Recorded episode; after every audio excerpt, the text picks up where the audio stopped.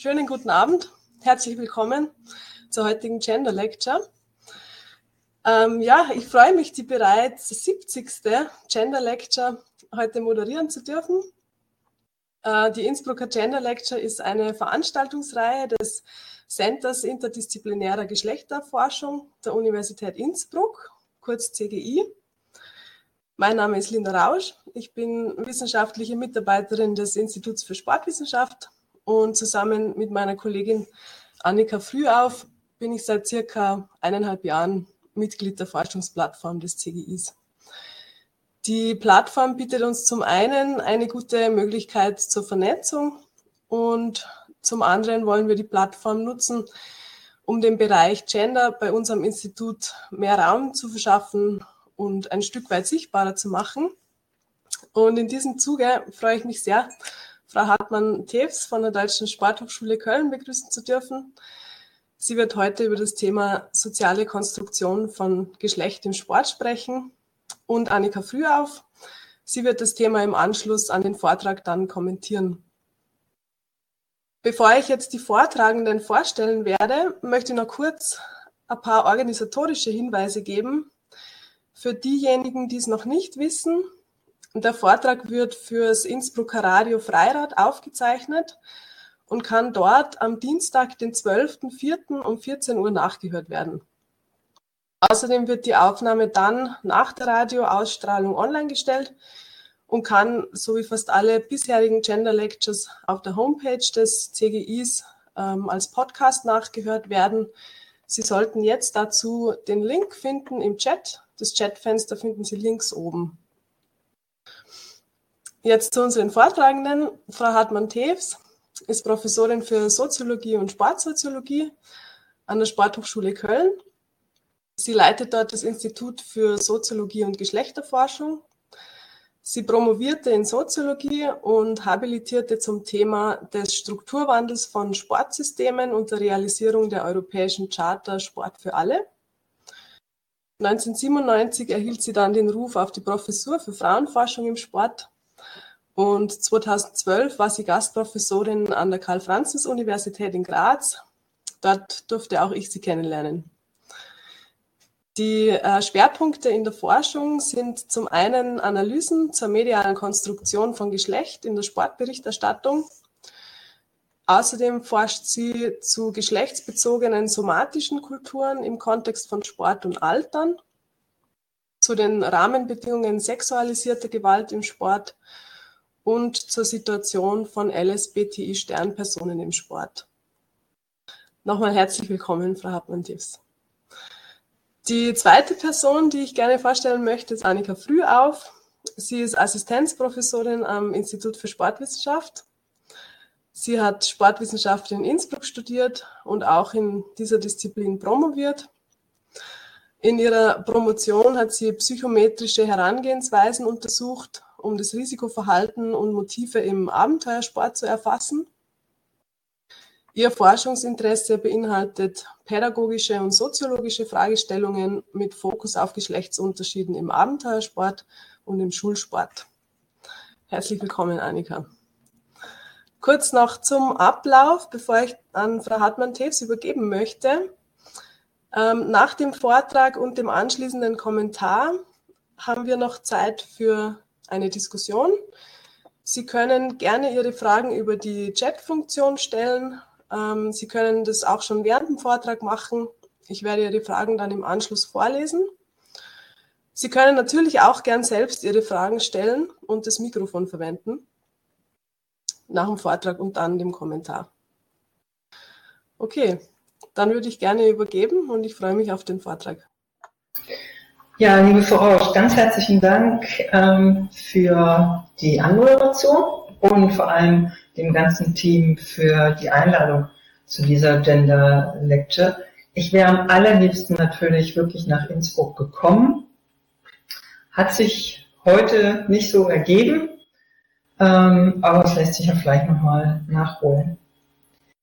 Ja, das Thema, was wir hm, abgesprochen haben, ist ähm, die soziale Konstruktion von Geschlecht im Sport. Und ich möchte sozusagen das auf drei, in drei Schritten machen. Ich möchte erstmal so einen kleinen Rückblick äh, machen auf die Sportentwicklung aus Geschlechterperspektive. Und nach einem kleinen Fazit, wo ich die Einsichten aus diesem historischen Streifzug zusammenfasse, äh, möchte ich das Ganze theoretisch etwas einbinden und dann mit weiteren Beispielen aus der aktuellen Zeit äh, nochmal fortführen. Ja, es ist jetzt äh, nicht animiert, äh, merke ich gerade. Das heißt, einige Folien sind dann vielleicht sehr voll auf den ersten Blick, aber das kriegen sicherlich alle gut äh, geregelt. Mein Einstieg bei dem historischen Streifzug ist das 18. Jahrhundert und zwar dort der Johann Christoph Friedrich Gutsmuth, einen, glaube ich, aus der, diejenigen, die Sportwissenschaft äh, studiert haben, bekannt. Äh, er ist einer der Päpste der Einführung von Entwicklung von Gymnastik in Deutschland und hat äh, 1793 einen, man würde sagen, Bestseller äh, geschrieben, nämlich dieses Buch hier, Gymnastik für die Jugend. Äh, ganz viele Beschreibungen von Bewegungen, die für die Jugend angemessen ist. Ich habe das mal illustriert hier an der äh, rechten Seite der Folie, ähm, was dann hinter unter dem Begriff auch Gymnastik firmiert hat. Das Spannende aus Sicht der Geschlechterforschung ist, dass Mädchen überhaupt gar nicht vorkamen. Also es hätte eigentlich auch heißen können Gymnastik für die Knaben oder für die Jungen. Erst in der zweiten Auflage 1804 kamen dann die Mädchen ins Blickfeld, aber auch nur mit ähm, so einer Seite bei diesem doch recht äh, dicken Buch. Also nicht sehr viel. Und äh, aus diesem kurzen Bereich habe ich was rausgezogen als Zitat, um zu illustrieren, wie dann die Mädchen, jungen Frauen gesehen worden sind. Zitat, das Los des Weibes soll nicht Krampf und hysterische Schwäche sein, sondern Gesundheit und Vollkräftigung. Es soll nicht kranke, nein, gesunde Kinder gebären. Will man den Zweck, so soll man auch die Mittel wollen. Keine förmliche Gymnastik für die Mädchen, aber tägliche Bewegung im Freien, muntere, bewegende, häusliche Verrichtung. Kleine Fußreisen, und viel mehr hat äh, Gutsmuts eigentlich dann auch nicht beschrieben im Vergleich zu ganz detaillierten, detaillierten Ausführungen in Bezug auf die Knaben. Wenn jetzt ein bisschen weitergeht, dann sehen wir Turnvater Jan, der 20 Jahre später geboren worden ist als Gutsmuts und noch so ein bisschen länger gelebt hat. Also jetzt sind wir dann eigentlich im 19. Jahrhundert. Und 1811 Eröffnung des ersten Turnplatzes in Berlin. Also eine Neuerung, das sind öffentliche Plätze gewesen, wo Gymnastik getrieben wurde, beziehungsweise dann diese neuen Turnübungen auch mit Geräten durchgeführt wurden. Und ähm, was deutlich wurde oder wird bei allen Schriften, die äh, Jan verfasst hat, ist, dass es sich primär um die körperliche Ertüchtigung von jungen Männern ähm, äh, handelte. Es ging darum, die Jungen wehrhaft zu machen. Und zweiter Punkt, die Turnplätze waren zunächst auch nur offen für Jungen. Ähm, die Mädchen, die jungen Frauen durften am Rand stehen und zuschauen, waren aber überhaupt nicht äh, einbezogen. Gehen wir noch einen Schritt weiter ähm, Einführung des Schulturns im 19. Jahrhundert.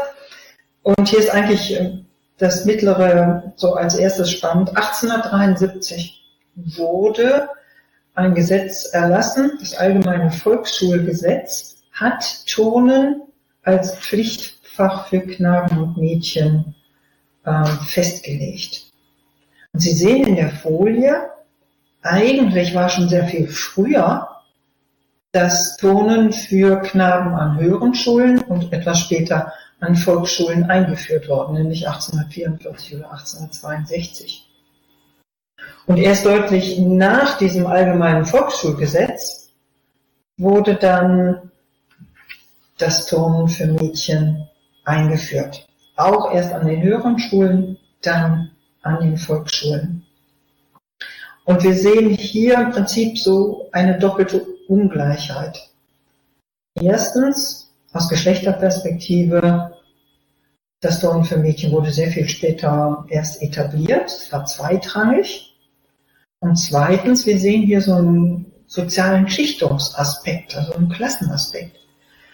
Turnen wurde in Deutschland zunächst an den höheren Schulen, also für die Kinder der höheren Klassenschichten eingeführt, bei Knaben und bei äh, Mädchen und dann erst für die breite Bevölkerung, ähm, für die Kinder an den Volksschulen. Und wie bei Turnvater Jan gibt es hier ähm, unterschiedliche Bestimmungen für das, was Mädchen oder Knaben im Turnunterricht lernen sollten. Bei Jungen waren ganz klar die militärische Wehrhaftigkeit im Vordergrund. Also es gab politische Gründe, um die Jungen äh, fit zu machen.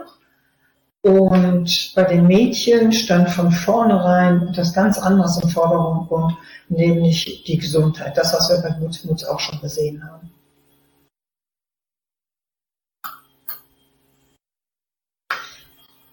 Mit der Einführung des Turnens für die Mädchen, also nach der Einführung des Turnens für die Jungen, ähm, haben, kamen die Eltern dann aufs Tapet und haben gesagt, dann muss aber auch eine Tonlehrerin bereitstehen. Das galt als nicht sittlich, wenn Männer ähm, den Mädchen ähm, im Turnunterricht beiseite standen. Ähm, zu dem Zeitpunkt, wo das ähm, so, äh, Turnen eingeführt wurde für Mädchen, war der Beruf, sage ich mal, des Turnlehrers schon recht weit professionalisiert. Also es gab ähm, komplexe Ausbildungsverfahren, Prüfungsordnungen etc., so dass dieser Ruf nach ähm, der Etablierung eines Berufs oder einer Ausbildung für Turnlehrerinnen durchaus als sag ich mal, Verdrängungswettbewerb auch wahrgenommen wurde. Das heißt, die etablierten Tonlehrer haben dann eine Strategie der sozialen Schließung entwickelt und deutlich zu machen versucht, dass das Ton für Mädchen ja etwas anderes ist, nicht so komplex, sie dürften auch ja, bestimmte Bewegungen gar nicht machen und entsprechend die Ausbildung zur Tonlehrerin dann auch eine viel kürzere sein müsste und eine viel weniger komplexe. Und dafür gab es dann einen neuen Namen, nämlich sie wurden als technische Lehrerin ausgebildet. Das heißt, soziale Schließung, es wurde deutlich gemacht, dass das Turnen für Mädchen zweitrangig ist und die Tonlehrerin bzw. technische Lehrerin, wie es zunächst hieß, haben entsprechend dann auch aufgrund einer kürzeren Ausbildung weniger verdient.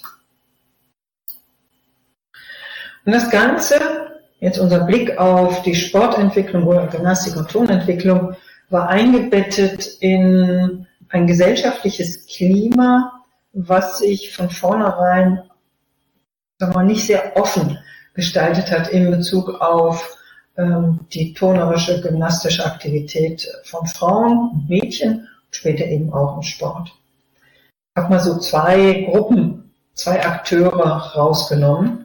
Einerseits die Ärzte, und ich habe hier tatsächlich nicht Ärzte und Ärztinnen geschrieben, weil es zu der Zeit ähm, so gut wie keine Ärztinnen gab. Die haben ähm, sehr früh, sehr systematisch beschrieben, sage ich mal, dass ein zu viel an Bewegung auch zu einer Schädigung der Sexualorgane der Mädchen und jungen Frauen führen könnte. Das heißt zu einer Gefährdung der Gebärfähigkeit. Das stand immer im äh, Mittelpunkt. Und mit dem damaligen Stand des Wissens und auch ähm, sozusagen der Forschung haben sie das mit voller Überzeugung auch dokumentieren können. Gleichzeitig gab es aber auch Sorge vor einer Vermännlichung, also einer physischen Veränderung der jungen Frauen in Richtung Mann, was dann körperlich äh, nicht akzeptabel sei und auch mental zu einer Verrohung führen würde, so die Annahme. Im rechten Block ein anderer Akteur, der bei gesellschaftlichen Entwicklungen und auch bei der Sportentwicklung dann eine Rolle gespielt hat, nämlich die Kirche. Ähm, mit einem kleinen Zitat 1913. Es besteht die Gefahr, dass Zerfahrenheit im Gemütsleben und Schwächung des weiblichen Züchtigkeitsgefühls eintreten würde, würden die jungen Frauen ähm, anfangen zu turnen oder auch ähm, Sport zu treiben. Fazit, Turnen, Bewegung widerspricht der weiblichen Natur. Und das führt, das sozusagen entwickelt sich jetzt weiter in die Richtung, dass wir im Dritten Reich, in Deutschland, auch eine geschlechtsdualistische Erziehung hatten, auch in Bezug auf Turnen und Sport. Frauen hatten ganz andere Formen der Bewegung, die gemacht werden durften und die adäquat erschienen, mit dem Ziel, Schönheit, Anmut und Gesundheit zu fördern. Wohingegen bei den jungen Männern andere Übungen inklusive Marschieren, ähm, Boxen etc. im Mittelpunkt stand, wobei es dann primär um Abhärtung und Kampfbereitschaft geht.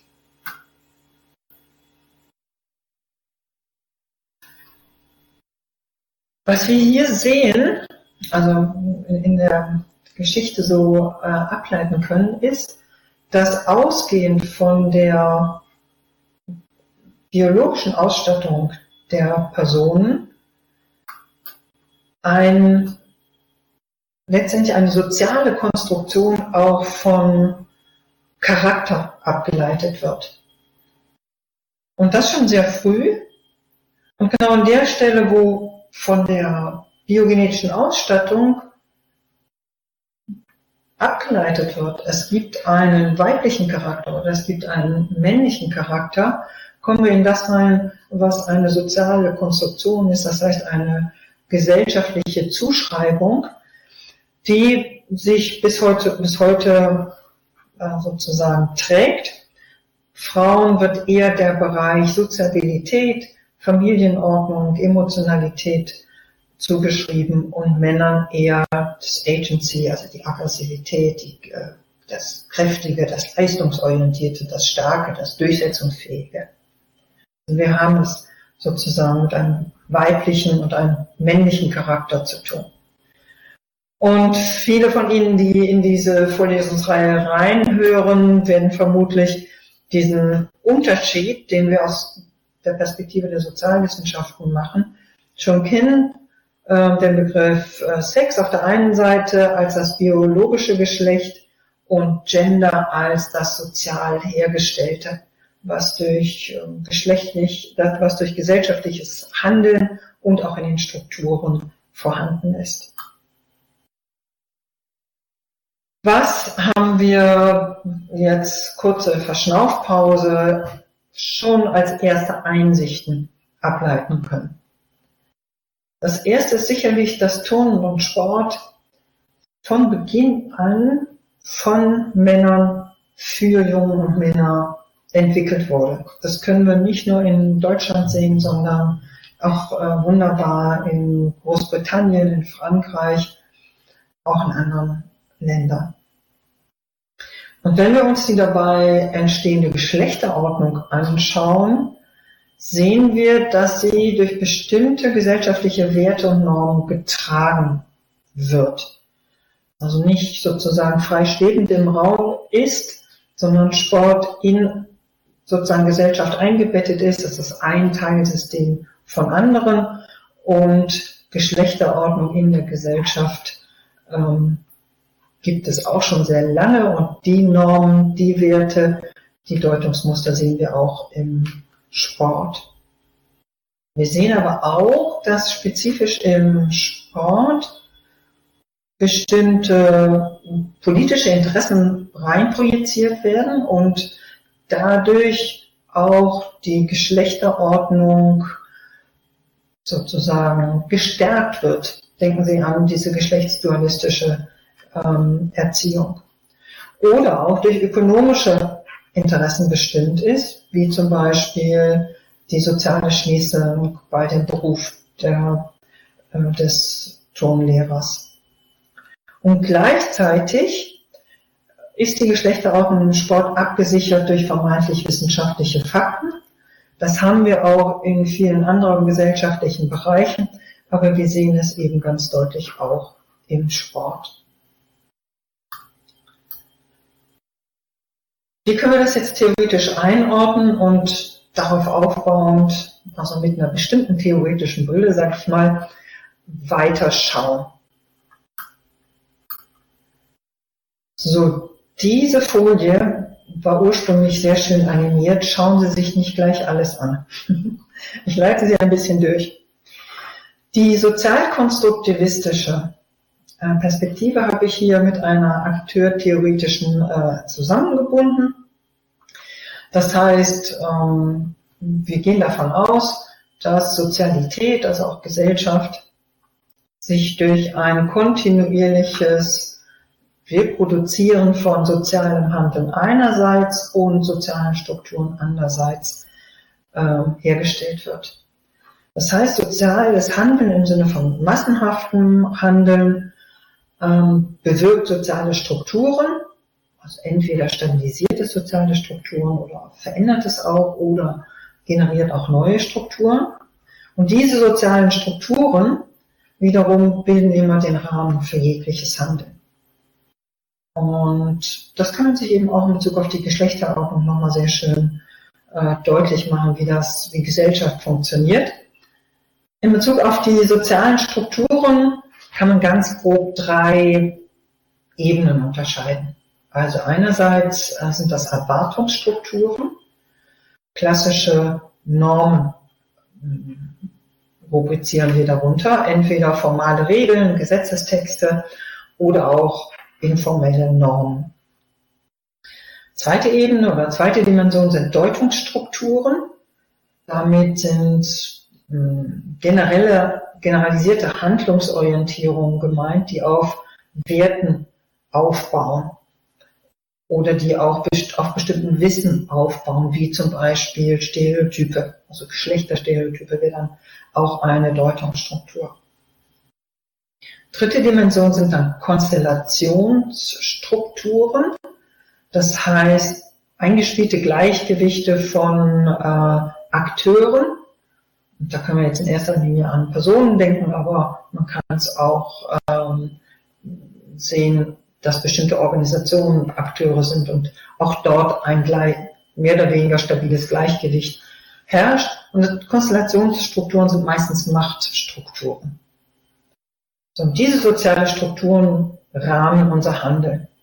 Und wenn wir jetzt auf die Geschlechterordnung uns fokussieren, kann man bei dem sozialen Handeln, oder das haben Geschlechterforscherinnen so beschrieben, äh, ein Doing Gender erkennen. Also ein Herstellen von Geschlecht, von Geschlechtszugehörigkeit, von Geschlechtstypen, was in erster Linie durch Interaktion und durch Kommunikation geschieht von individuellen Akteuren oder äh, kooperativen Akteuren. Also auf dieser Handelsseite können wir dieses Doing Gender, das Herstellen von Geschlecht erkennen. Und es gibt zwei Unterkategorien. Ähm, Doing Gender passiert dadurch, dass Differenz hergestellt wird, dass man unterscheidet zwischen Männern und Frauen, zwischen Jungen und Mädchen und auch durchaus, dass Hierarchien hergestellt werden, ein besser oder ein schlechter im Rahmen dieser Geschlechterordnung. Wir haben dieses Doing Gender aber nicht nur auf der Ebene des Handelns, der Interaktion, der unmittelbaren, sondern wir können äh, Produkte des Doing Gender auch in den sozialen Strukturen erkennen, also in äh, bestimmten Normen, in bestimmten Regeln oder in bestimmten äh, Werten, äh, Stereotypen oder eben auch in bestimmten Machtverhältnissen. Also Doing Gender sedimentiert sich in sozialen Strukturen. Und die Beispiele aus der ähm, Geschichte haben das auch schon ansatzweise deutlich machen können. Ähm, und ich würde das ganz gerne jetzt nochmal anhand von einigen Beispielen, aktuellen Beispielen mit dieser sozialkonstruktivistischen äh, Brille verdeutlichen. Also kurz zusammengefasst, soziale Strukturen zeigen, wie sozusagen das Wodurch der Geschlechterordnung und das Handeln, das Wie bezeichnet eigentlich so seine Aktualisierung oder auch ähm, Transformation. Das müssen wir durchaus im Blick behalten. Also jedes, jede Interaktion, jede Kommunikation kann natürlich die Geschlechterordnung auch im Sport verändern.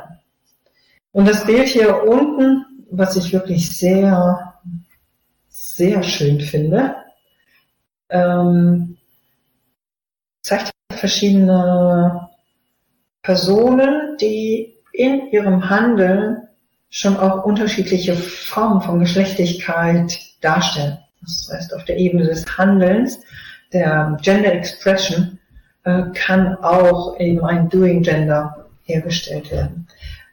Aber diese Analyse aus sozialkonstruktivistischer und akteurtheoretischer Perspektive nimmt immer beide Aspekte, das Handeln und die sedimentierten Strukturen in den Blick. Das macht die Analyse eigentlich auch so spannend. Das erste Beispiel, äh, was ich habe, was auch noch in die Geschichte zurückgeht, 19, äh, 1900, ähm, ersten Olympischen Spielen der Neuzeit bis 2020, sehen Sie eine Zunahme der Teilnahme von Frauen an den Olympischen Spielen. Es ist aber nicht nur, also der Begriff Teilnahme ist ein bisschen irreführend, weil Frauen wurde der Zugang lange Zeit ganz offiziell verwehrt. Sie wurden nicht zugelassen, so wie nicht beim Turnen äh, zugelassen worden sind am Anfang und wie bei der Gymnastikbewegung einfach auch Mädchen mit A ein blinder Fleck waren. Das heißt, erst peu à peu kamen sozusagen bestimmte, wurden in bestimmten Sportarten Frauen zugelassen. Und das ist natürlich insgesamt dann auch ähm, eine gewisse soziale Struktur. Wenn man als Kind groß wird und in den, bei den Olympischen Spielen sieht, ist es eigentlich eine Männerveranstaltung. Mittlerweile und erst, muss man sagen, erst durch auch Initiativen des IOC ähm, ist die Teilnahme von Frauen gestiegen. Das IOC hat Regeln aufgestellt und in der Richtung, dass Sportnationen ähm, Frauen auch in ihren Teams senden müssen, um teilzunehmen. So, und das hat tatsächlich in den letzten 15, 16 Jahren viel bewegt. Ganz spannend ist aber aus der Perspektive des Doing Gender, dass es segregierte Praxisfelder gibt. Hier in der Folie habe ich einige Sportarten aufgelistet, in denen auf olympischer Ebene entweder nur Männer zugelassen sind oder nur Frauen. Und das lässt sich auch eben ja schön erklären, dadurch, dass Frauen erst immer äh, später auch zugelassen worden sind, sind sie in mittlerweile in den meisten Sport, etablierten Sportarten der Olympischen Spiele zugelassen, aber eben nicht in allen. Und es gibt segregiert Sportarten oder Disziplinen, in denen eben tatsächlich nur Frauen oder nur Männer auftreten. Also bei der Leichtathletik beispielsweise das 50 Kilometer Gehen ist den Männern vorbehalten, auch der Zehnkampf. Bei den Frauen äh, haben wir den Siebenkampf. Beim Gehen, ich glaube, ich äh, stoppt das bei 30 Kilometer. Ähm, beim Turnen auch ein sehr schönes Beispiel. Wir haben da das Seitpferd, die Ringe und das Reck für die Männer, ausschließlich für die Männer. Das ist auch durchaus eine kraftbetonte äh, Disziplin. Bei den äh, Frauen, nur bei den Frauen ist es halt Stufenbarren, der Schwebebalken, äh, auch die rhythmische Sportgymnastik. Und so sehen Sie hier, es gibt immer noch ein paar Sportarten, die sind dann eben äh, ganz spezifisch nur zugelassen. Ähm, Skispringen, ganz lange Diskussion, äh, erst seit, oh, weiß jetzt gar nicht mehr ganz genau, seit ähm, vier Jahren oder so, tatsächlich äh, auch für die Frauen offen, aber auf den kleineren Schan äh, Schanzen nur. Ähm, und zwar erst auch nach ganz vielen Argumenten, dass äh, Frauen da nicht mehr oder nicht minder gefährdet sind, wenn sie äh, da abspringen wie äh, Männer. Es kam tatsächlich diese vermeintlich wissenschaftliche Diskussion auf, dass es für Frauen zu gefährlich sei. Genau wie es auch beim Boxen lange Zeit ähm, diskutiert wurde, können sich Frauen nicht beim Boxen verletzen. Ja, wird man sagen, das können sie sich, aber Männer können sich das auch.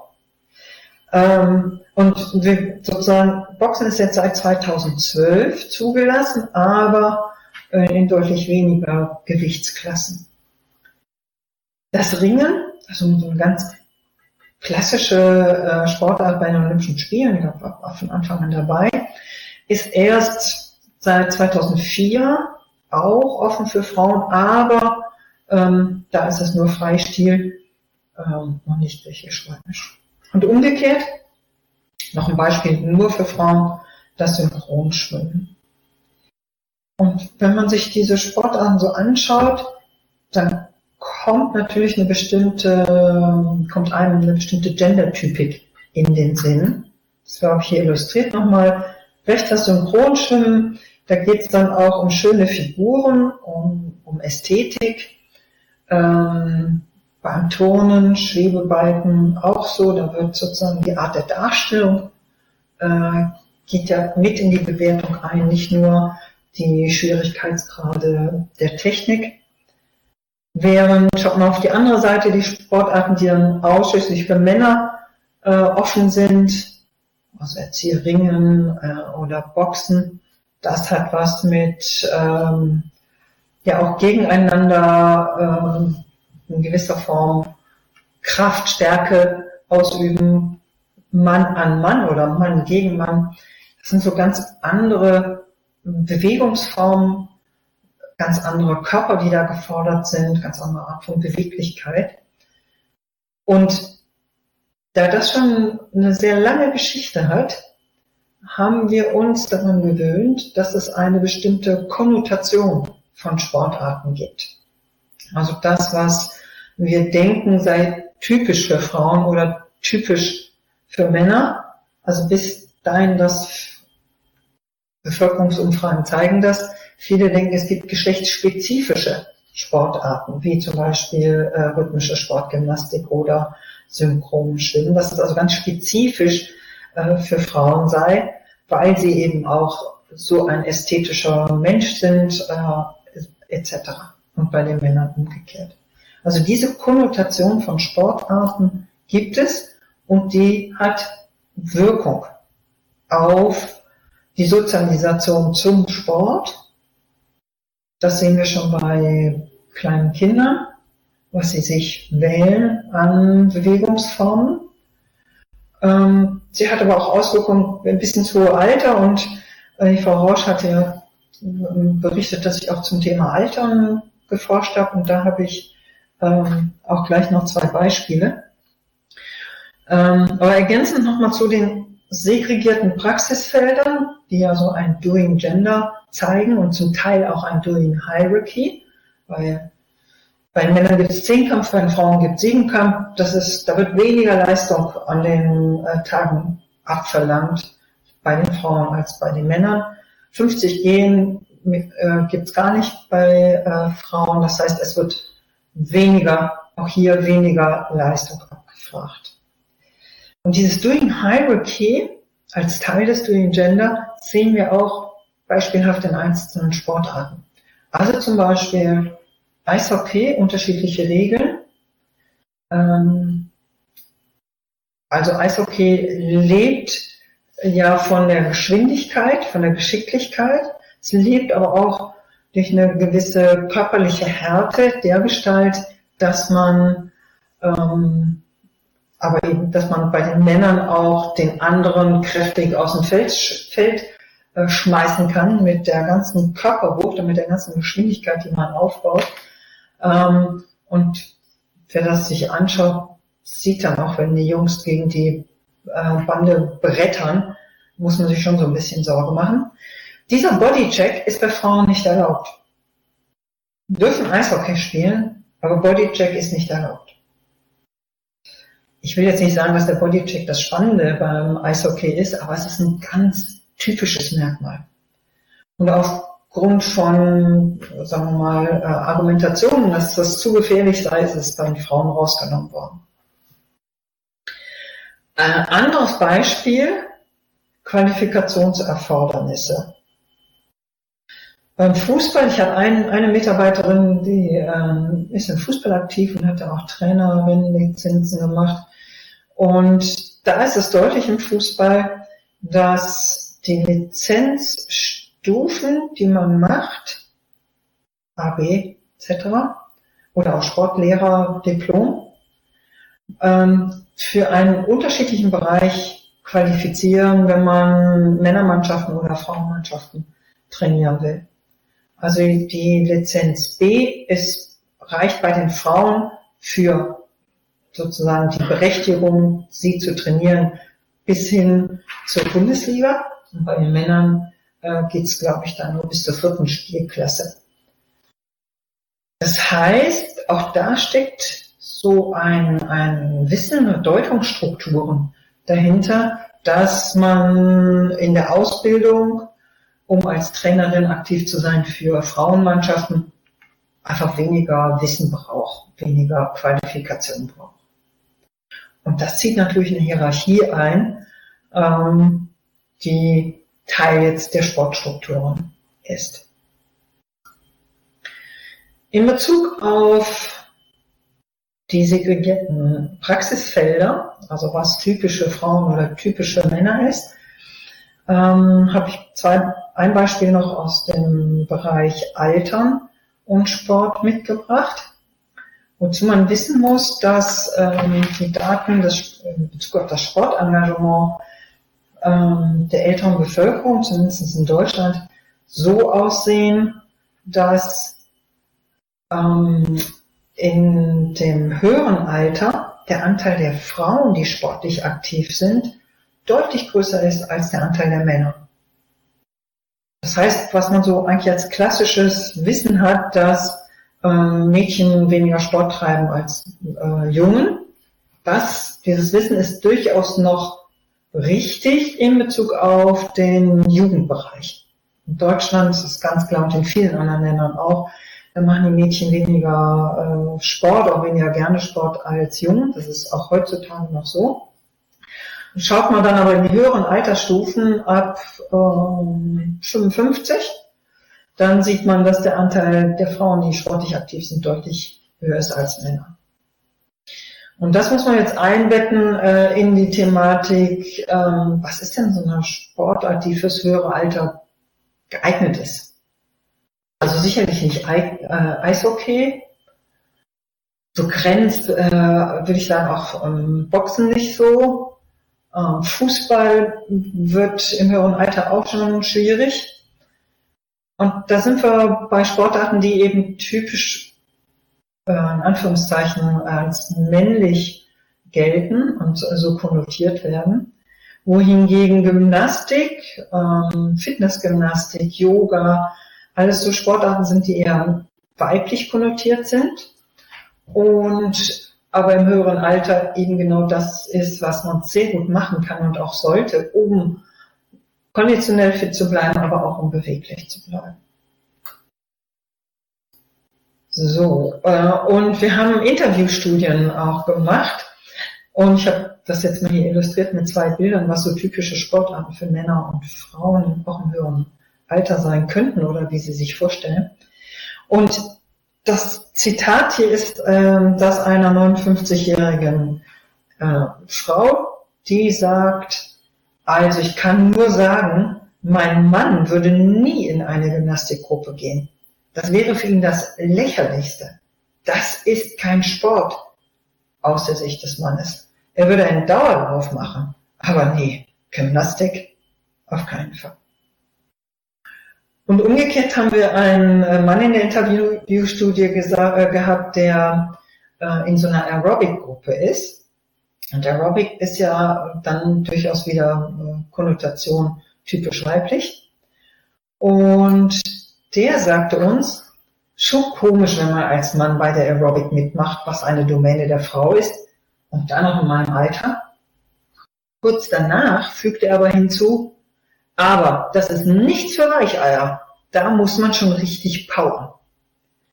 Das heißt, er hat in der Interviewsituation schon nochmal die Geschlechterordnung wiederhergestellt, indem er gesagt hat, das ist äh, durchaus was für Männer, da muss man powern und deswegen bin ich da auch drin, ähm, um nicht den Anschein zu erwecken, dass er da irgendwie ähm, zu verweiblicht sei.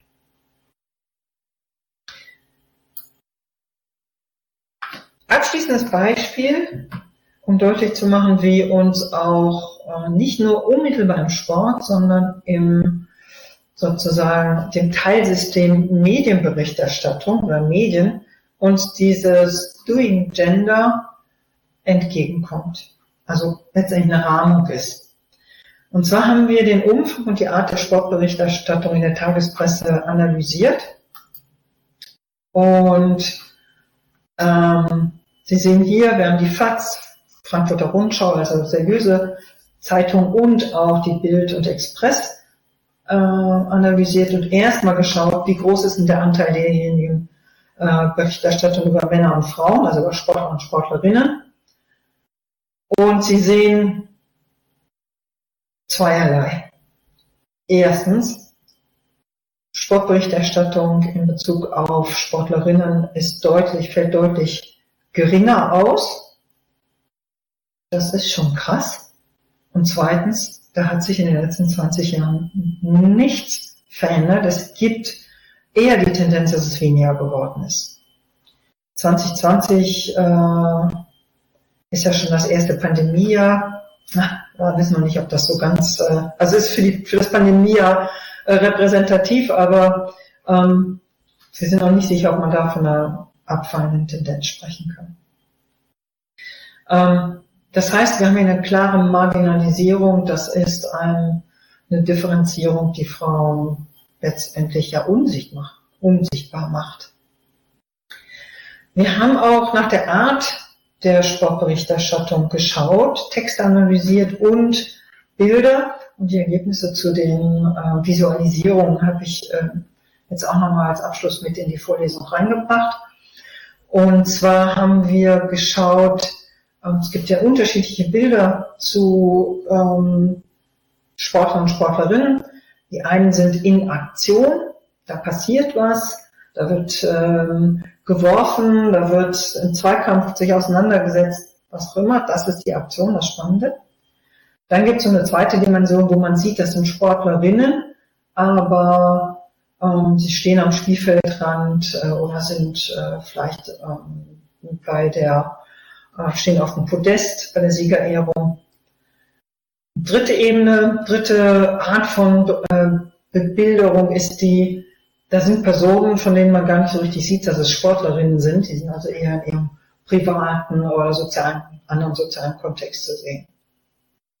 Und wir haben das ähm, anhand der Olympia-Berichterstattung ausgezählt. Da hatten wir wirklich sehr viel Material und Bildmaterial aus vier Olympischen Spielen, oder fünf sogar. Hier sind die Arten der Bilder. Und Sie sehen auf der linken Seite letztendlich die Ergebnisse. Sport in Aktion, äh, Sportler in Aktion waren überwiegend tatsächlich Männer. Das ist ein signifikanter Unterschied. Und im sportlichen Kontext, wo man sieht, es sind Sportler aber nicht mehr in der Aktion oder im privaten Kontext, wurden überproportional häufig die Sportlerinnen dargestellt. Das heißt, wir haben quantitativ erstmal ja den Befund, Sportler, über Sportlerinnen wird so gut wie nicht berichtet. Und dann kommt jetzt der zweite Befund dazu. Wenn über sie berichtet wird, dann wird aber weitaus weniger über sie wirklich in der sportlichen Aktivität ähm, berichtet, dargestellt, visualisiert und das Visuelle ist der Eyecatcher. Das gibt ein Framing für den ganzen Artikel und ist von daher besonders wichtig bei dem, was wir über den Sport wahrnehmen.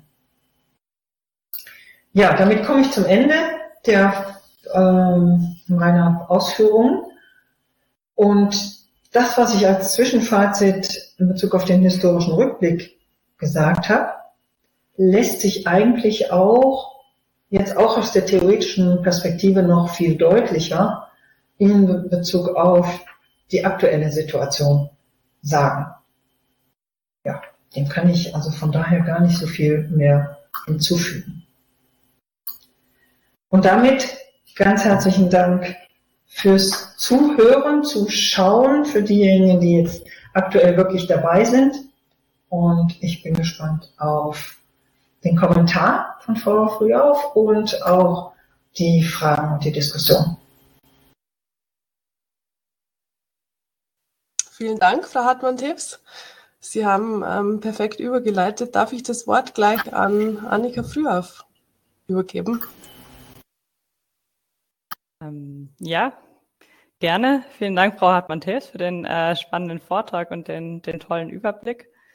Ähm, ich habe meinen Kommentar aufgebaut auf die gleiche Thematik, aber auf die Rolle von Abenteuersportarten, womit ich mich eben ein bisschen beschäftige und möchte ein bisschen Einblick darin geben, was vielleicht Abenteuersportarten für eine Rolle spielen könnten in Geschlechterkonstruktionen.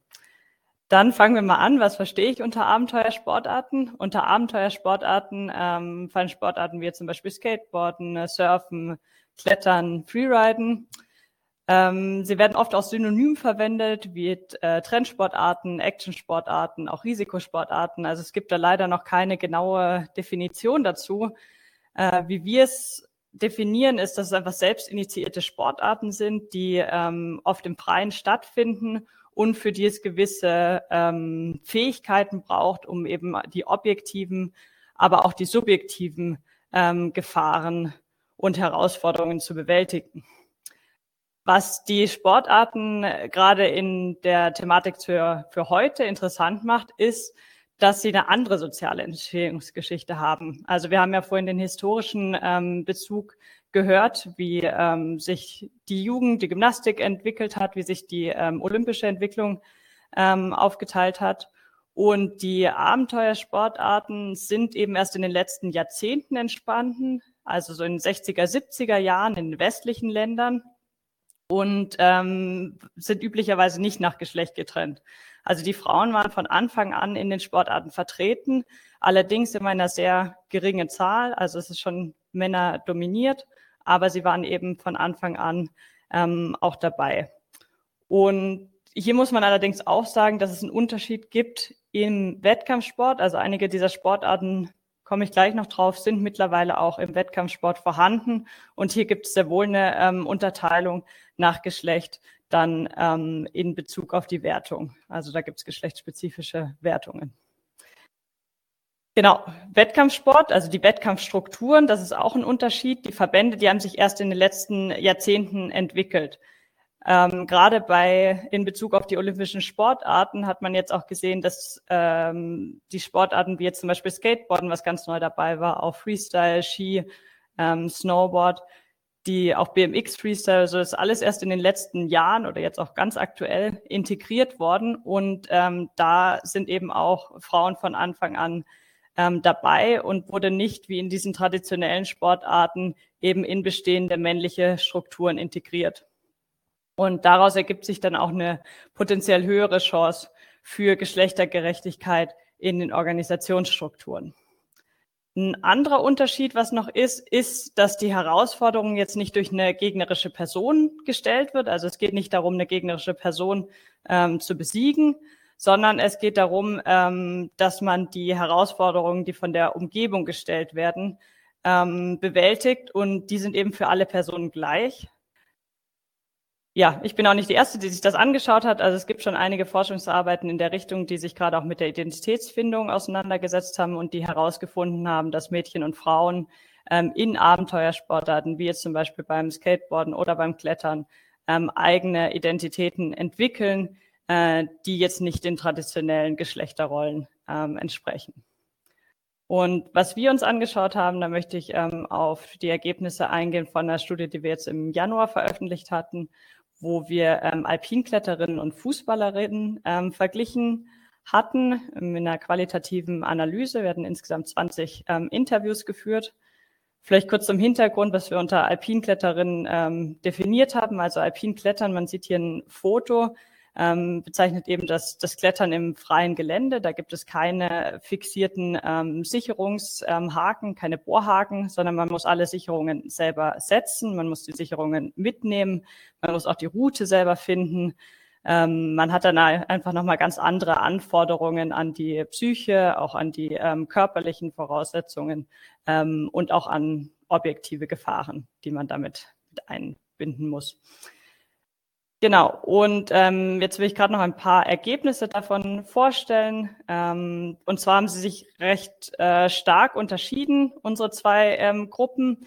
Ähm, einmal beim Geschlecht der Sportpartnerinnen. Ähm, da muss man natürlich auch fairerweise sagen, dass die Fußballer, äh, Fußballspielerinnen waren alle ähm, Wettkampfteilnehmerinnen. also sie haben in Frauenteams äh, gespielt, auch darin trainiert. Also sie hatten jetzt auch nicht sehr viel ähm, Chance auf eine Wahl.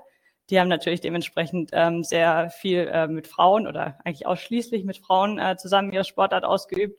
Die Alpinkletterinnen haben äh, viel mit Männern die Sportart ausgeübt, was sie damit begründet haben, dass die Dichte einfach viel höher ist und dass sie weniger ähm, Partnerinnen haben, die auf einem ähnlichen ähm, Niveau klettern.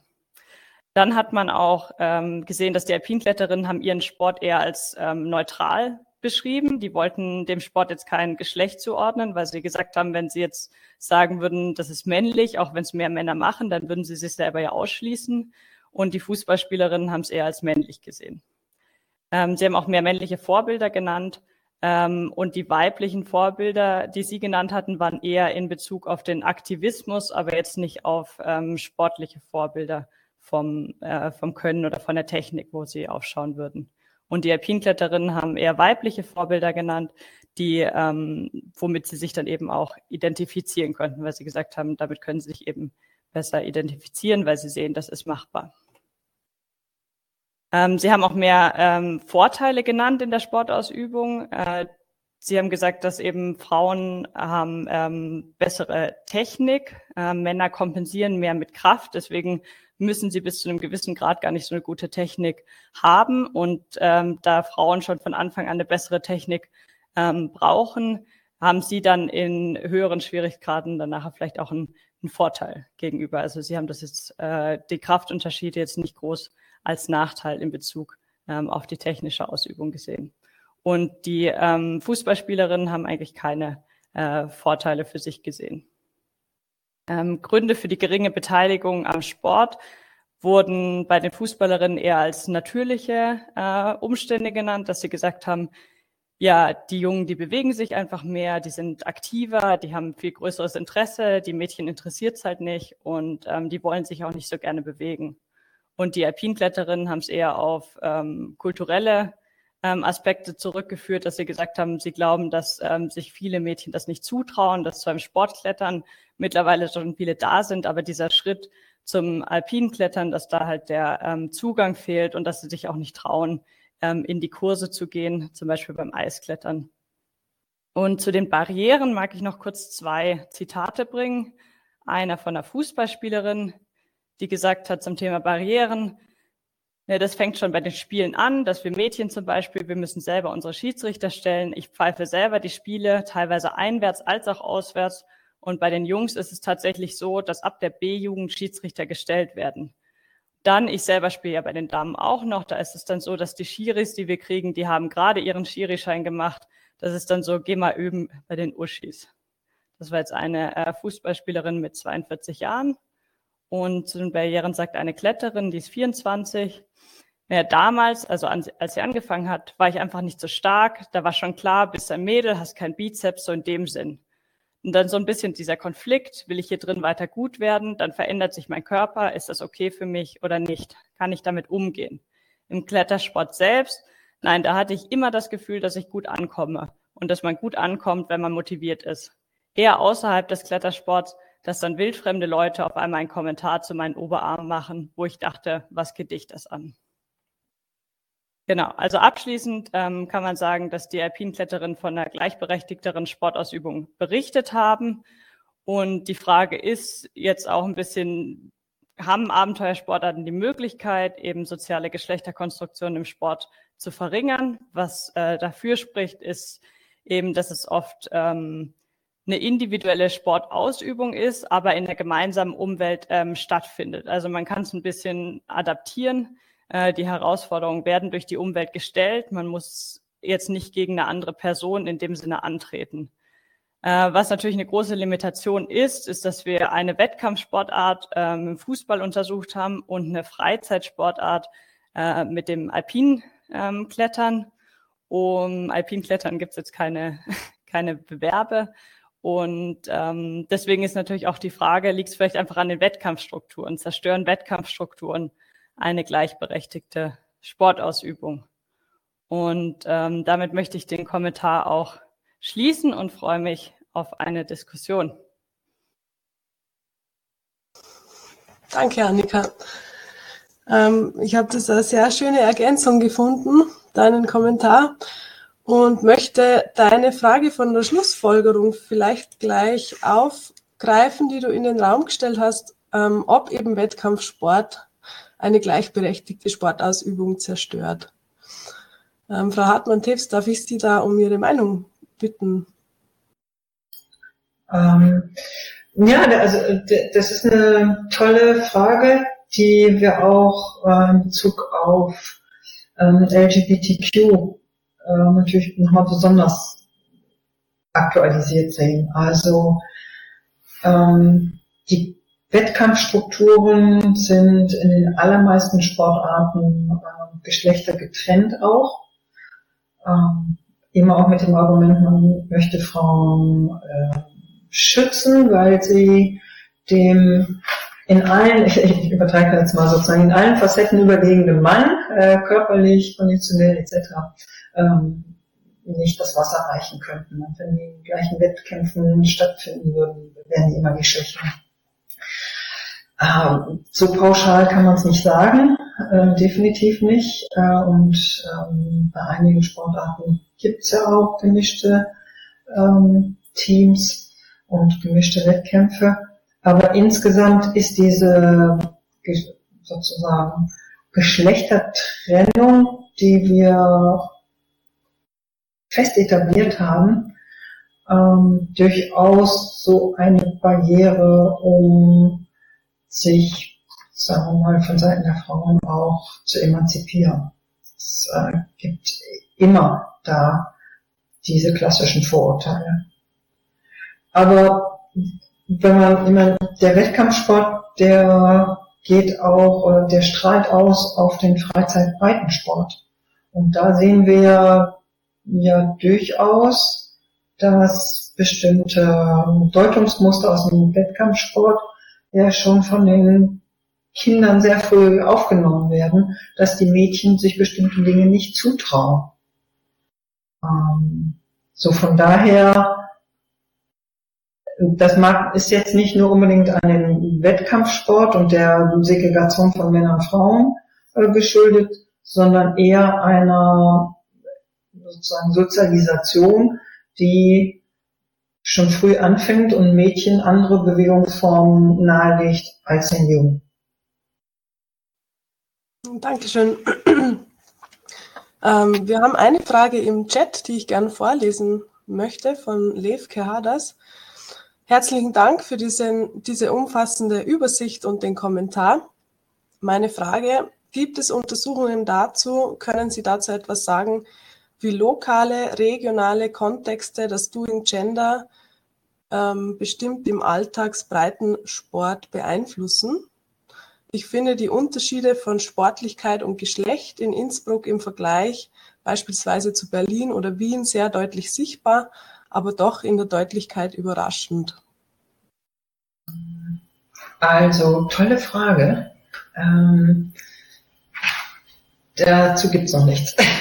Also jedenfalls, ich kenne keine empirischen Studien, aber es ist äh, eine wirklich spannende Beobachtung, ähm, die Sie da vortragen also wenn wir es nochmal größer aufmachen äh, und in verschiedene Länder gehen, dann sicherlich ja, da, das, das kann man äh, beobachten, dass dann sozusagen auch nochmal andere Geschlechterordnungen sich in die Körper einschreiben. Ob es jetzt wirklich schon auf dem kleinen Raum von ähm, unterschiedlichen Städten, Stadt, Land ist, ähm,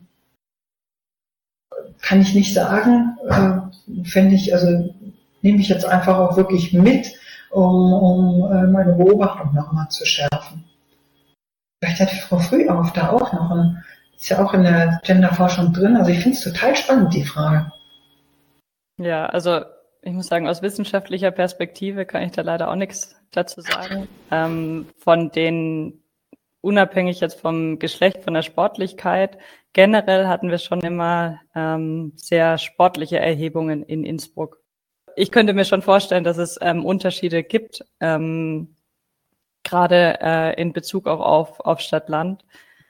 Aber wissenschaftlich wüsste ich jetzt, könnte ich es auch nicht belegen. Okay, dann würde ich weitergehen zur Frage von Martin Sechsel. Er dankt Ihnen auch für den spannenden Vorträge, für beide spannenden Vorträge. Eine Detailfrage an Frau Hartmann-Tews. Auf Folie 7 war eine Frau beim Turnen auf dem Seitpferd zu sehen. Im Wettkampfturnsport ist das ja ein den Männern vorbehaltenes Sportgerät. War das nicht immer so? Ja, das war so eine Folie aus der Zeit, wo Turnen sich etabliert hat, auch als äh, Schulfach. Und im Turn- oder Sportunterricht ist es durchaus in, in vielen sozusagen äh, Lehrplänen auch mit drin, dass da auch die Mädchen das Seitpferd äh, ausprobieren. Und erst sozusagen auf ähm, Wettkampfebene wird dann ganz klar, dass Turm unterscheidet zwischen äh, diesen verschiedenen äh, geschlechtsbezogenen Terrains, aber noch nicht in der Schule. Und ähm, ich glaube, das ist damit zu erklären, dass das Bild eben ähm, in der frühen Zeit und auch eben in Bezug auf den, das Schulturnen äh, da eine Aussage gemacht hat. Und im Freizeitbereich völlig okay, äh, das äh, kann man ja im Prinzip alles ausprobieren, aber in dem Moment, wo es dann zum Wettkampf geht, ähm, das war früher dann auch so, da war äh, meines Wissens Seitpferd auch noch nie für Frauen ähm, als Wettkampfdisziplin vorhanden.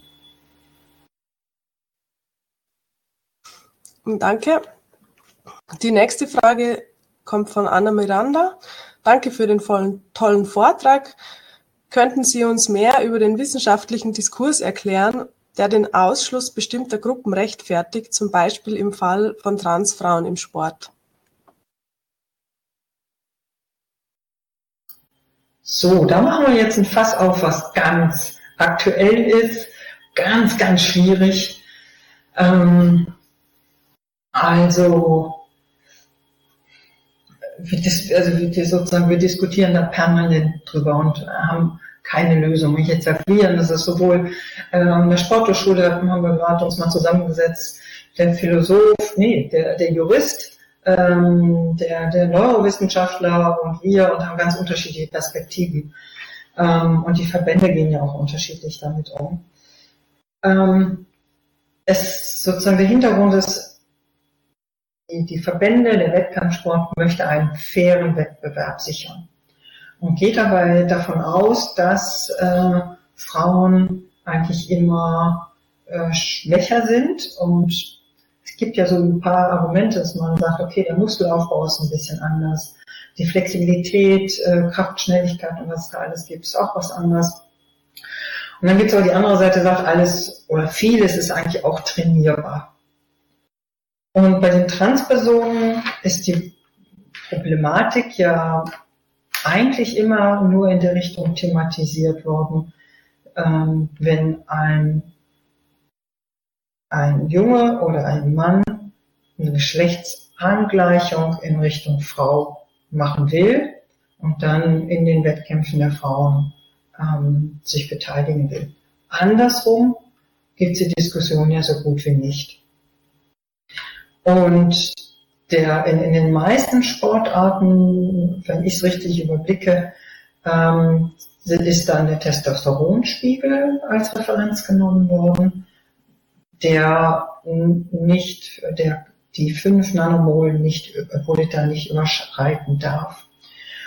Und jetzt kommt das Spannende, also die unterschiedlichen Verbände, da ist äh, Schwimmen, haben wir schon Radsport, also ein paar Verbände, Leichtathletik voran, die haben dann unterschiedliche Zeiten gesetzt, ähm, also die dazwischen liegen müssen zwischen sozusagen der Angleichung der Geschlechtsidentität ähm, und dem dann eventuell berechtigt sein, in den Frauenteams zu starten, also bei Transfrauen. Beim Radsport ist es, glaube ich, zwei Jahre, beim Boxen war es nur ein Jahr oder umgekehrt. Ähm, das heißt, immer vor dem Hintergrund, vor der Folie, dass man denkt, es ist vor allem das Testosteron, was hier einen Unterschied ausmacht.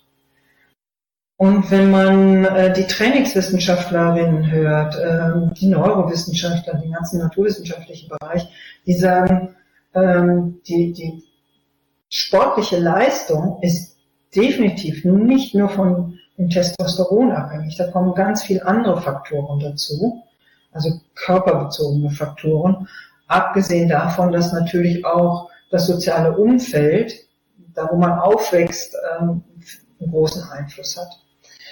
Aber es ist in, der, in dem wissenschaftlichen Diskurs schon sehr spannend, dass gerade das Testosteron, also das männliche Hormon, rangezogen wird und dann so Grenzen äh, gesetzt werden, äh, die eine Person nicht überschreiten äh, darf. Ich glaube, wir werden uns die nächsten Jahre äh, noch sehr intensiv damit beschäftigen müssen, wie man diesen Personenkreis ermöglichen kann, wirklich ähm, ernsthaft äh, im Sport auch teilnehmen zu können, also die Inklusion da auch so äh, zu regeln, dass auch diese Personen sich aufgenommen fühlen und auch im, im Hochleistungssport dabei sein können. Aber eine Lösung haben wir noch nicht. Dankeschön. Noch eine Frage von Levke Hadas zum Abenteuersport und auch darüber hinaus. Inwiefern spielen finanzielle Ressourcen für Ausrichtung, Ausrüstung und oder Reisen auf Geschlechterverhältnisse in diesen Sportarten eine Rolle? Ja, da fühle ich mich mal angesprochen, würde ich sagen. Ähm, also generell finanzielle Ressourcen in Abenteuersportarten ähm, sind ein Thema. Also die meisten ähm, Sportarten sind ja in westlichen ähm, Ländern entstanden ähm, und werden da auch meistens ausgeübt. Also es gibt zwar mittlerweile eine, eine Auswertung, äh, Ausweitung ähm, auch in, in anderen Ländern, ähm, wo man auch immer wieder Beispiele hat, zum Beispiel über Parkourläufer im Gazastreifen oder Surfer. Ähm, aber generell ist es natürlich schon eine Sportart, die einen äh, gewissen finanziellen Wohlstand ähm, erfordert. Auf Geschlechterverhältnisse, die finanziellen Ressourcen auf Geschlechterverhältnisse wurde meines Wissens noch nicht untersucht. Also die ähm, generell ist der Forschungsbereich noch relativ jung und ähm, wüsste ich jetzt nicht, dass doch diese spezifische Fragestellung da irgendwo ähm, untersucht wurde. Traue ich mir jetzt auch keine, keine Meinung dazu abzugeben. Vielleicht hat Frau Hartmann-Tews eine Einschätzung. Jetzt speziell zum ähm, Abenteuersport nicht, aber wir wissen aus äh, Studien zur Sportpartizipation auch ähm, international, dass dieser, der Faktor der sozialen Schichtung eine, eine sehr, sehr starke Rolle spielt, wer zu welchen Sportarten denn tatsächlich ähm, Zugang hat oder auch ähm, ja, einfach nur vom, vom Willen, vom, von der, vom Interesse Zugang findet zu bestimmten Sportarten. Und äh, das geht über alle Länder hinweg, ob sie nun reich oder arm sind. Und es zeigt sich, dass in den reichen Ländern die äh, auch oft vorhandenen Geschlechtereffekte eher geringer werden, beziehungsweise also eine geringere Rolle spielen. Und, aber wohingegen der, der Schichteffekt, und da ist es meistens gar nicht mal das Ökonomische, sondern eher das Kulturelle, was sozusagen im, im Rahmen der Sozialisation vermittelt wird. Was ist ähm, angemessen für ein Mädchen oder was ist angemessen für einen Jungen, ähm, Sport zu treiben, sich zu bewegen, sich zu geben, dass dieser Schichteffekt ähm, eine größere Rolle spielt als ähm, bei der Sportpartizipation, als der Geschlechtereffekt. Das ist total spannend. Okay, dann noch eine Frage von Alexander Ruttinger am Beispiel Kunstturnen. Könnte eine Differenzierung der Sportart bei Männern und Frauen zu mehr medialer Aufmerksamkeit des Frauensports bringen? In den USA hat das Kunstturnen der Damen einen viel höheren Stellenwert als bei den Männern, nehme ich an, höhere Besucherzahlen, Einkommen etc. der Damen. Die fehlende Vergleichbarkeit mit dem Männersport gibt dem Sport dabei mehr Popularität. Kann zum Beispiel beim Fußball die Anpassung der Torgröße bei Damenmannschaften die Popularität steigern?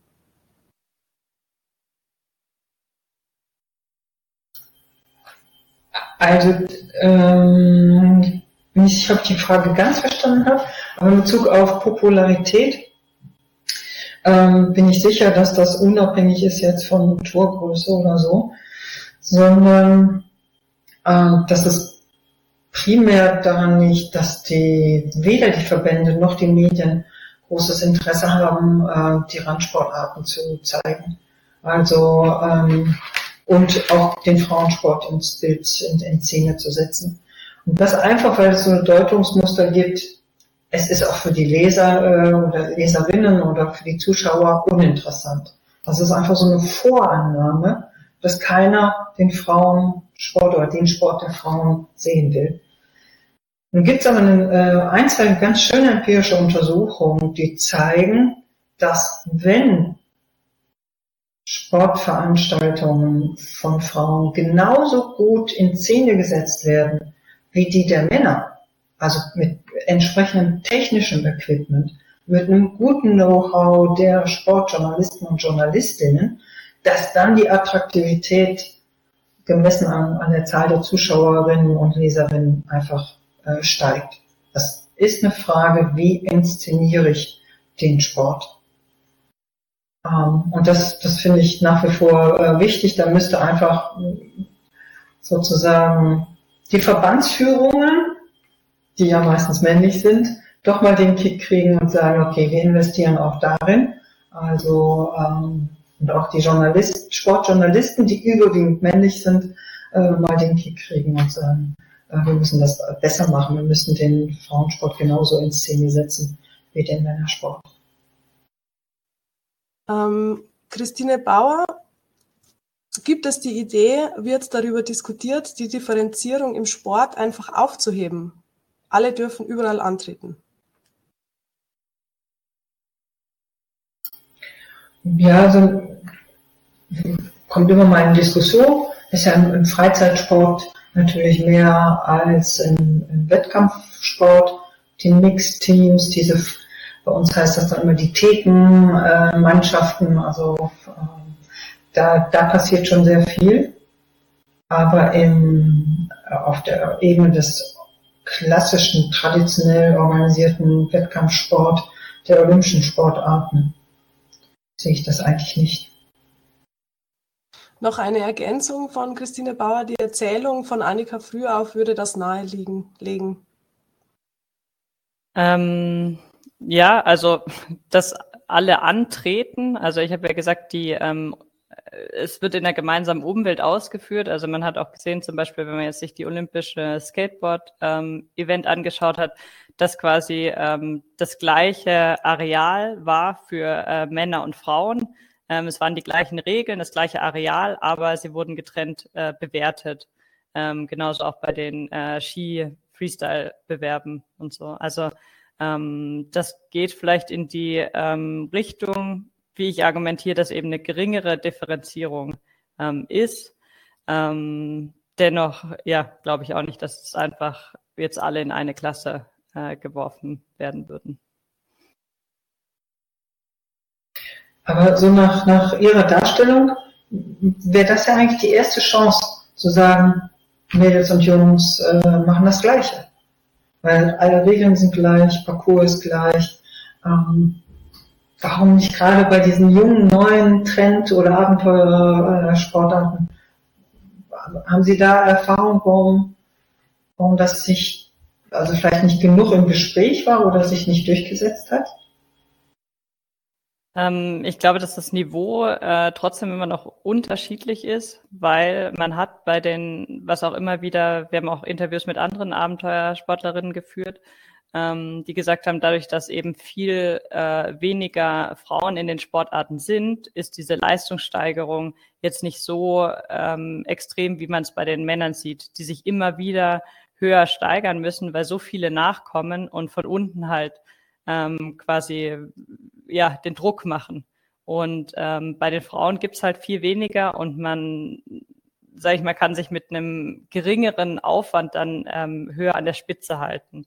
Also sie haben es immer viel mit der, ähm, ja, mit noch fehlenden ähm, Vorbildern, ähm, fehlenden Vorbildern eben begründet und ähm, und fehlender äh, Konkurrenz, dass, äh, dass das Level eben noch äh, unterschiedlich ist. Ja, und ich glaube, da zeigt sich auch, was in den, in den traditionellen Sportarten deutlich ist. Frauen sind lange ausgeschlossen worden. Also in Deutschland durften sie vor 1970 oder durften die Vereine die Frauen gar nicht zulassen zum Fußball. Ähm, da ist also ein Entwicklungsdefizit. Die Frauen sind noch sozusagen auf der Spur äh, nachzuholen. Die ganze äh, Zeit sind mit ihrer Leistungssteigerung aber deutlich schneller als äh, so bei den Männern, so dass vieles sozusagen von der unter, unterschiedlichen Leistungsfähigkeit ähm, dadurch gut begründbar ist, also auch bei den, äh, den Sportarten, die Sie gerade genannt haben. Okay, noch eine weitere Frage an Annika. Welche Rolle spielt es im Kontext Ihrer Untersuchungen in Klammern Vergleich Fußball, Alpinklettern dass das Alpinklettern von vielen AlpinkletterInnen als etwas gesehen wird, das über eine sportliche Betätigung weit hinausgeht. Wieder in Klammern, Wolfgang Gülich hat das Klettern ja mal als eine Lebensform bezeichnet, wo der Kaffee nicht nach dem Klettern getrunken wird, sondern wo das Kaffeetrinken Teil des Kletterns ist. Aber vielleicht ist das beim Fußball ja auch so.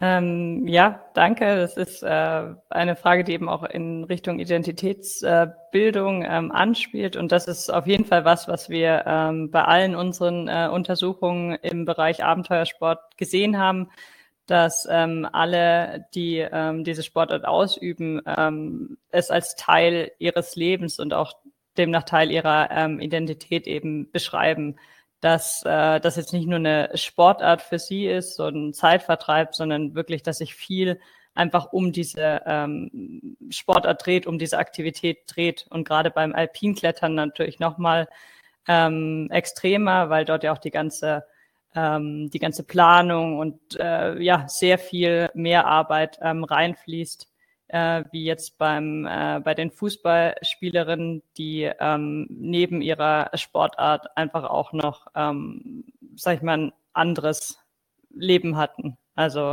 da war auch nochmal ein Unterschied bei ähm, unserer Probandengruppe, dass bei den Fußballerinnen hatten viele eben auch äh, schon Familie und waren ein bisschen, bisschen älter.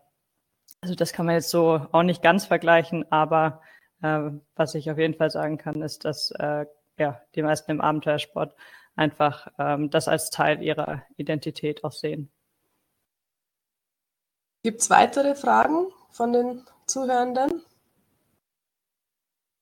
Vielleicht darf ich noch äh, eine Frage stellen, ähm, wenn wir sie schon da haben.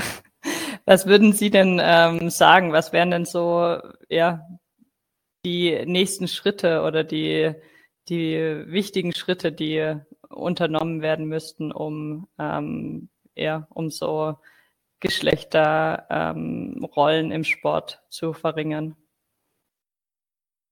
Ich glaube, ich würde an zwei äh, Stellen ansetzen. Also einmal, zumindest bei uns in, in, in Deutschland, das ist immer noch der Schulsport, äh, wo es hapert. Also wir, wir haben Untersuchungen zur Koedukation im Schulsport, wo wir sehen, ähm, also sind koedukative Klassen und monoedukative Klassen äh, im Bezug auf den Sportunterricht verglichen worden. Und bei den koedukativen Klassen hat sich gezeigt, die Mädchen haben weniger Spaß dran, die Mädchen äh, fühlen sich sehr unsicher, sie werden auch schlechter benotet und sie haben das Gefühl, sie lernen weniger als die Jungs. Und ähm, sozusagen, das ist ein Vergleich jetzt unmittelbar mit den Jungs gewesen. Und wenn man dann auf die Seite guckt, der, bei der Monoedukativen, da zeigt sich, dass ein Vergleich zwischen jungen Klassen und Mädchenklassen die Mädchen ähm, sehr viel begeisterter sind und sehr viel mehr gelernt haben, sich sehr viel mehr zutrauen.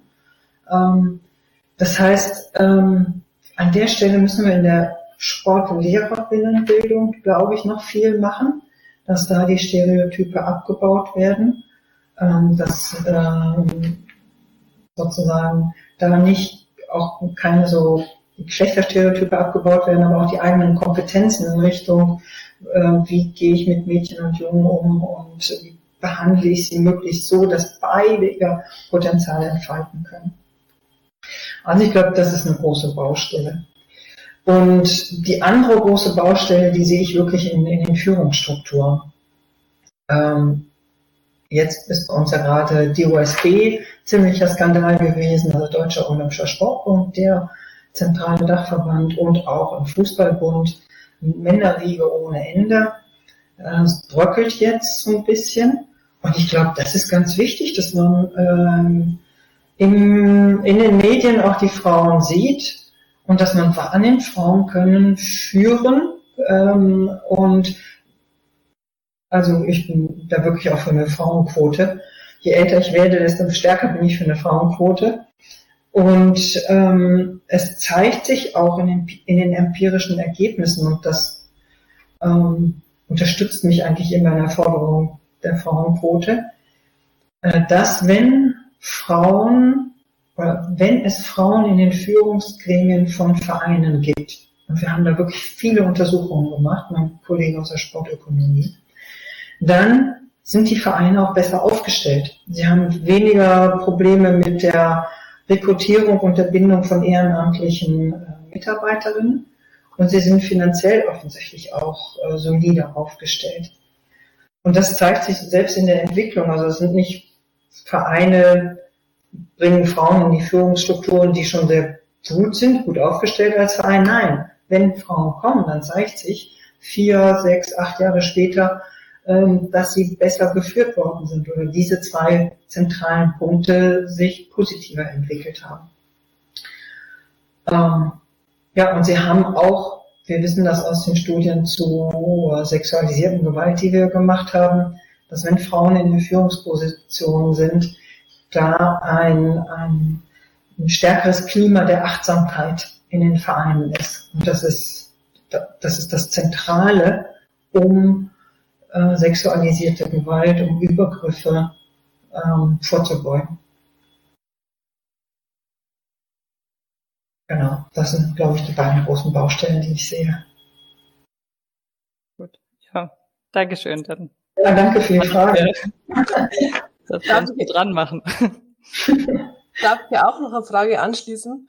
Ähm, wie stark ist da jetzt die Rolle der Berichterstattung neben diesen zwei Baustellen? Diese Zahlen finde ich nämlich sehr schockierend, dass sich da innerhalb von 20 Jahren wirklich nichts getan hat. Ähm, und ja, wie sehen Sie da vielleicht da den Einfluss der sozialen Medien? Also äh, erstens, ich kann Sie bestätigen, wir haben eigentlich diesen, diese krassen Ergebnisse nicht erwartet. Also ich habe wirklich gedacht, es geht so peu à peu, langsam, aber es geht peu à peu in Richtung mehr Berichterstattung über Frauen. Ähm, bei den sozialen Medien, ich hatte eine Masterarbeit, die, die hat deutlich gemacht, da ist es eigentlich ähm, nicht besser. Also wenn, wenn wir jetzt sagen, soziale Medien, Berichterstattung von, von unseren klassischen Sendeanstalten, wenn die über ähm, die Internetmedien was machen oder äh, Twitter oder so, ist es eigentlich von der Quantität genauso. Spannend ist ja, wie nutzen jetzt Sportler und Sportlerinnen diese sozialen Medien äh, auf Instagram äh, oder keine Ahnung, Facebook. Wie präsentieren sie sich? Sind da die Frauen vielleicht aktiver oder also dass man, dass sie da vielleicht einen Ausgleich schaffen zu der Unterrepräsentanz, äh, äh, die sie in den traditionellen Medien haben? Und da hat eine ähm, Masterstudentin wirklich eine, äh, eine tolle Arbeit gemacht zum äh, Volleyballturnieren, ziemlich hoch gelagert, Weltklasse-Turnieren, und gezeigt, dass die Frauen wirklich sehr aktiv sind und sich ähm, überhaupt nicht äh, so darstellen, wie es, wie wir es von der klassischen Berichterstattung äh, kennen, sondern wirklich auch in Aktion. Ähm, aber es gibt trotzdem so ein paar geschlechtsbezogene Unterschiede in der Art der Darstellung. Aber ich habe, also wir beide hatten dann das Fazit, doch sozusagen in der Selbstpräsentation, da tut sich was, da sind Frauen, also Sportlerinnen präsenter und auch durchaus in, in ihrer äh, Leist zeigen sich in ihrer Leistungsstärke. Also wir sehen das schon als Chance, auch für Sportlerinnen, sich äh, präsent zu halten. Aber inwieweit das, dieser Funke dann überspringt zu den traditionellen Medien, muss ich sagen, bin ich jetzt ein bisschen skeptisch nach den 20 äh, Jahren äh, Analyse, die wir da haben. Und ich höre auch immer von Journalistinnen, Sportjournalistinnen, wie schwer sie es haben, ähm, da wirklich Fuß zu fassen in dieser ähm, Männerwelt der Sportredaktion. Das muss wirklich hart sein. Ja, vielen Dank. Ich denke, wir sind am Ende angekommen der 70. Innsbrucker Gender Lecture. Vielen herzlichen Dank nochmal, Frau Hartmann-Teps und Annika, für den äh, tollen Austausch ja, und für die schönen Vorträge. Es hat mir Spaß gemacht und ich hoffe, Ihnen euch auch. Ja, sehr. Ganz herzlichen Dank für die Einladung und äh, tolle Moderation. Und ja, ich fand das jetzt auch total schön. vielen, vielen Dank.